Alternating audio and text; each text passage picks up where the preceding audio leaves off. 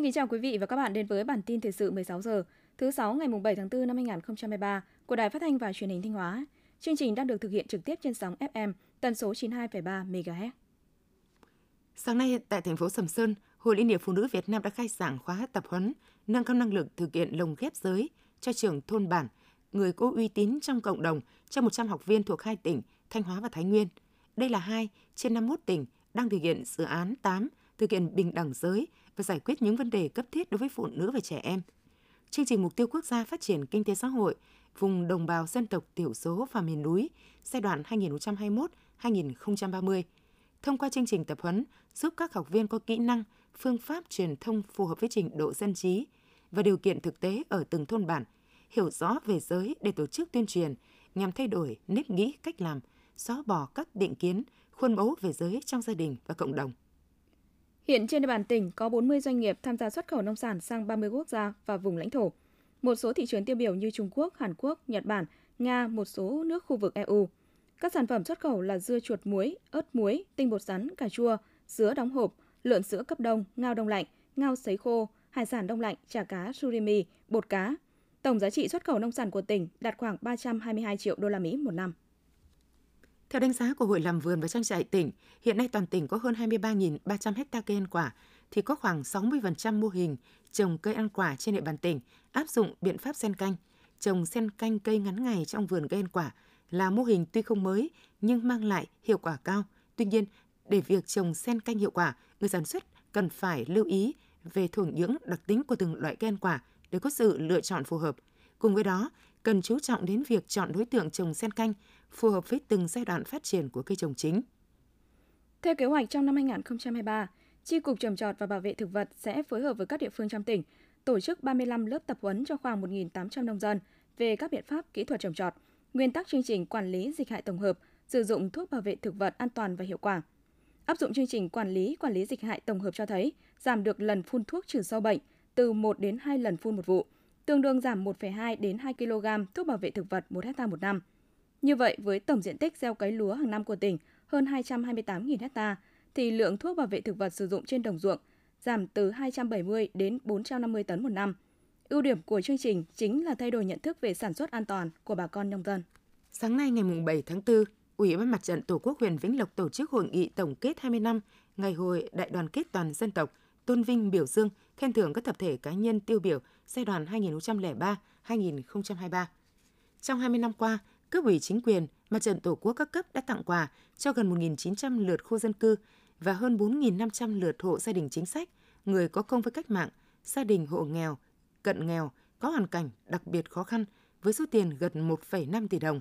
Có hơn 8.900 lượt hộ gia đình tiêu biểu, gần 7.900 cá nhân tiêu biểu, hàng nghìn gia đình văn hóa, hàng trăm khu dân cư được tôn vinh biểu dương khen thưởng về tất cả các lĩnh vực kinh tế xã hội, quốc phòng an ninh và trong thực hiện các phong trào thi đua, các cuộc vận động. Tiếp theo là phần tin trong nước. Sáng nay mùng 7 tháng 4, Ban tuyên giáo Trung ương phối hợp với Đảng ủy Công an Trung ương tổ chức hội nghị báo cáo viên Trung ương tháng 4 năm 2023. Hội nghị được kết nối trực tuyến từ điểm cầu Bộ Công an đến điểm cầu Công an các tỉnh, thành phố. Tại hội nghị, các đại biểu được nghe báo cáo viên truyền đạt 3 chuyên đề gồm nội dung của ba dự thảo Luật Công an Nhân dân sửa đổi, Luật Căn cước Công dân sửa đổi, Luật Lực lượng tham gia bảo vệ an ninh trật tự, chuyên đề 75 năm Công an Nhân dân học tập, thực hiện 6 điều Bác Hồ dạy và các hoạt động kỷ niệm của Bộ Công an – chuyên đề kết quả lấy ý kiến nhân dân về dự thảo luật đất đai sửa đổi và những điểm mới của dự thảo luật. Các chuyên đề được thông tin tại hội nghị cũng như định hướng tuyên truyền trong thời gian tới của Ban tuyên giáo Trung ương là những nội dung quan trọng giúp công an các địa phương đơn vị nắm rõ và triển khai một cách kịp thời, hiệu quả tại đơn vị mình. Sáng nay, Bộ Thông tin và Truyền thông tổ chức hội nghị đánh giá tình hình công tác quản lý nhà nước quý 1 năm 2023 và công bố các nhiệm vụ trọng tâm trong quý 2 năm nay. Số liệu thống kê cho thấy, cả nước đang có khoảng 77,9 triệu người sử dụng Internet, trong đó có khoảng 55,8 triệu người sống ở các vùng nông thôn. Do tình trạng sử dụng cũng như nhận thức về công nghệ thông tin không đồng đều giữa các vùng miền, nên việc chuẩn hóa thông tin thuê bao di động cũng là một trong những giải pháp góp phần giúp người sử dụng Internet bằng các thiết bị di động có thể tránh được tình trạng bị lừa đảo trực tuyến. Sau khi thông báo tạm dừng dịch vụ một chiều của những thuê bao di động chưa đăng ký thông tin trong quý 2, bắt đầu từ ngày 5 tháng 4 đến ngày 5 tháng 6, sẽ triển khai đợt thanh tra diện rộng hoạt động đăng ký lưu trữ thông tin thuê bao trên phạm vi toàn quốc. Trong quá trình thanh tra sẽ phát hiện và chuyển cơ quan chức năng xử lý những trường hợp sử dụng trạm phát sóng BTS giả, phát tán cuộc gọi rác, tin nhắn quảng cáo, tin nhắn giả mạo. Phó Thủ tướng Trần Hồng Hà vừa ký quyết định số 348 ngày 6 tháng 4 năm 2023 phê duyệt chiến lược chuyển đổi số báo chí đến năm 2025, định hướng đến năm 2030.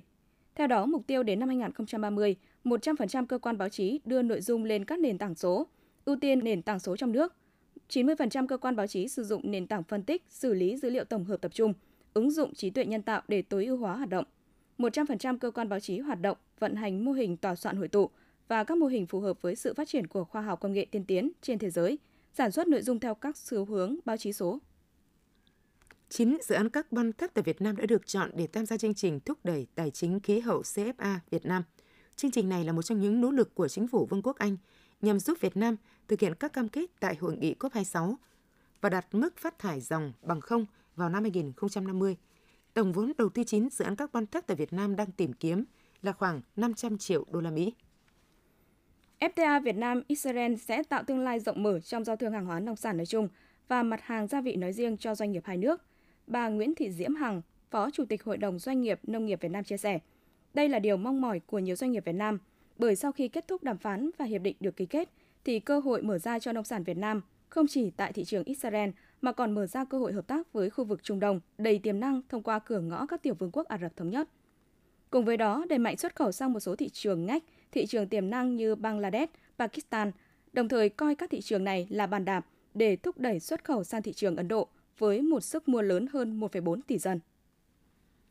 Cục xuất nhập khẩu Bộ Công Thương dẫn số liệu của Tổng cục Hải quan cho biết ước tính xuất khẩu hạt điều của Việt Nam trong tháng 3 năm 2023 đạt 60.000 tấn, trị giá 355 triệu đô la Mỹ, tăng 75% về lượng và tăng 79,5% về trị giá so với tháng 2 năm 2023.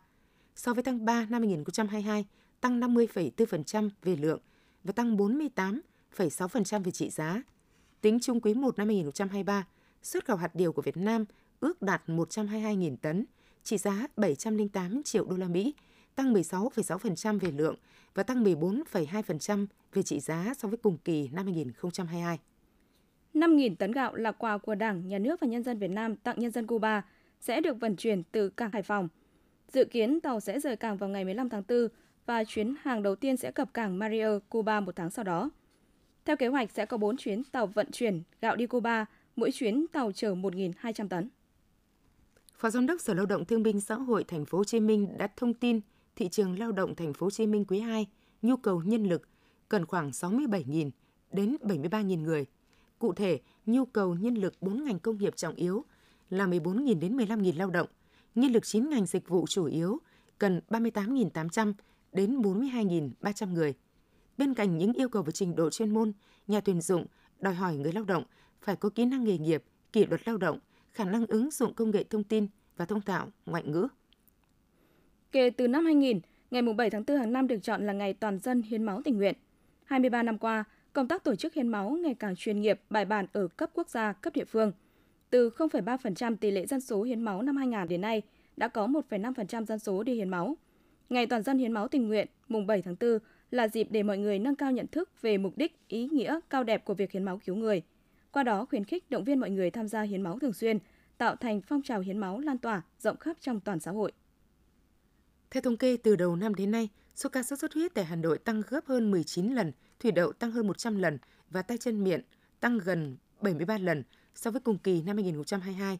Trước sự bùng phát các bệnh truyền nhiễm và quá tải bệnh nhi nhập viện, CDC Hà Nội nhận định trong thời gian tới có thể tiếp tục ghi nhận bệnh nhân nên đã kích hoạt các đơn vị trong ngành tiếp tục chủ động giám sát các chỉ số bọ gậy, mũi truyền bệnh sốt xuất huyết tại các khu vực xuất hiện ca bệnh, ổ dịch, các khu vực nguy cơ cao và triển khai chiến dịch vệ sinh môi trường, diệt bọ gậy một cách triệt để có hiệu quả.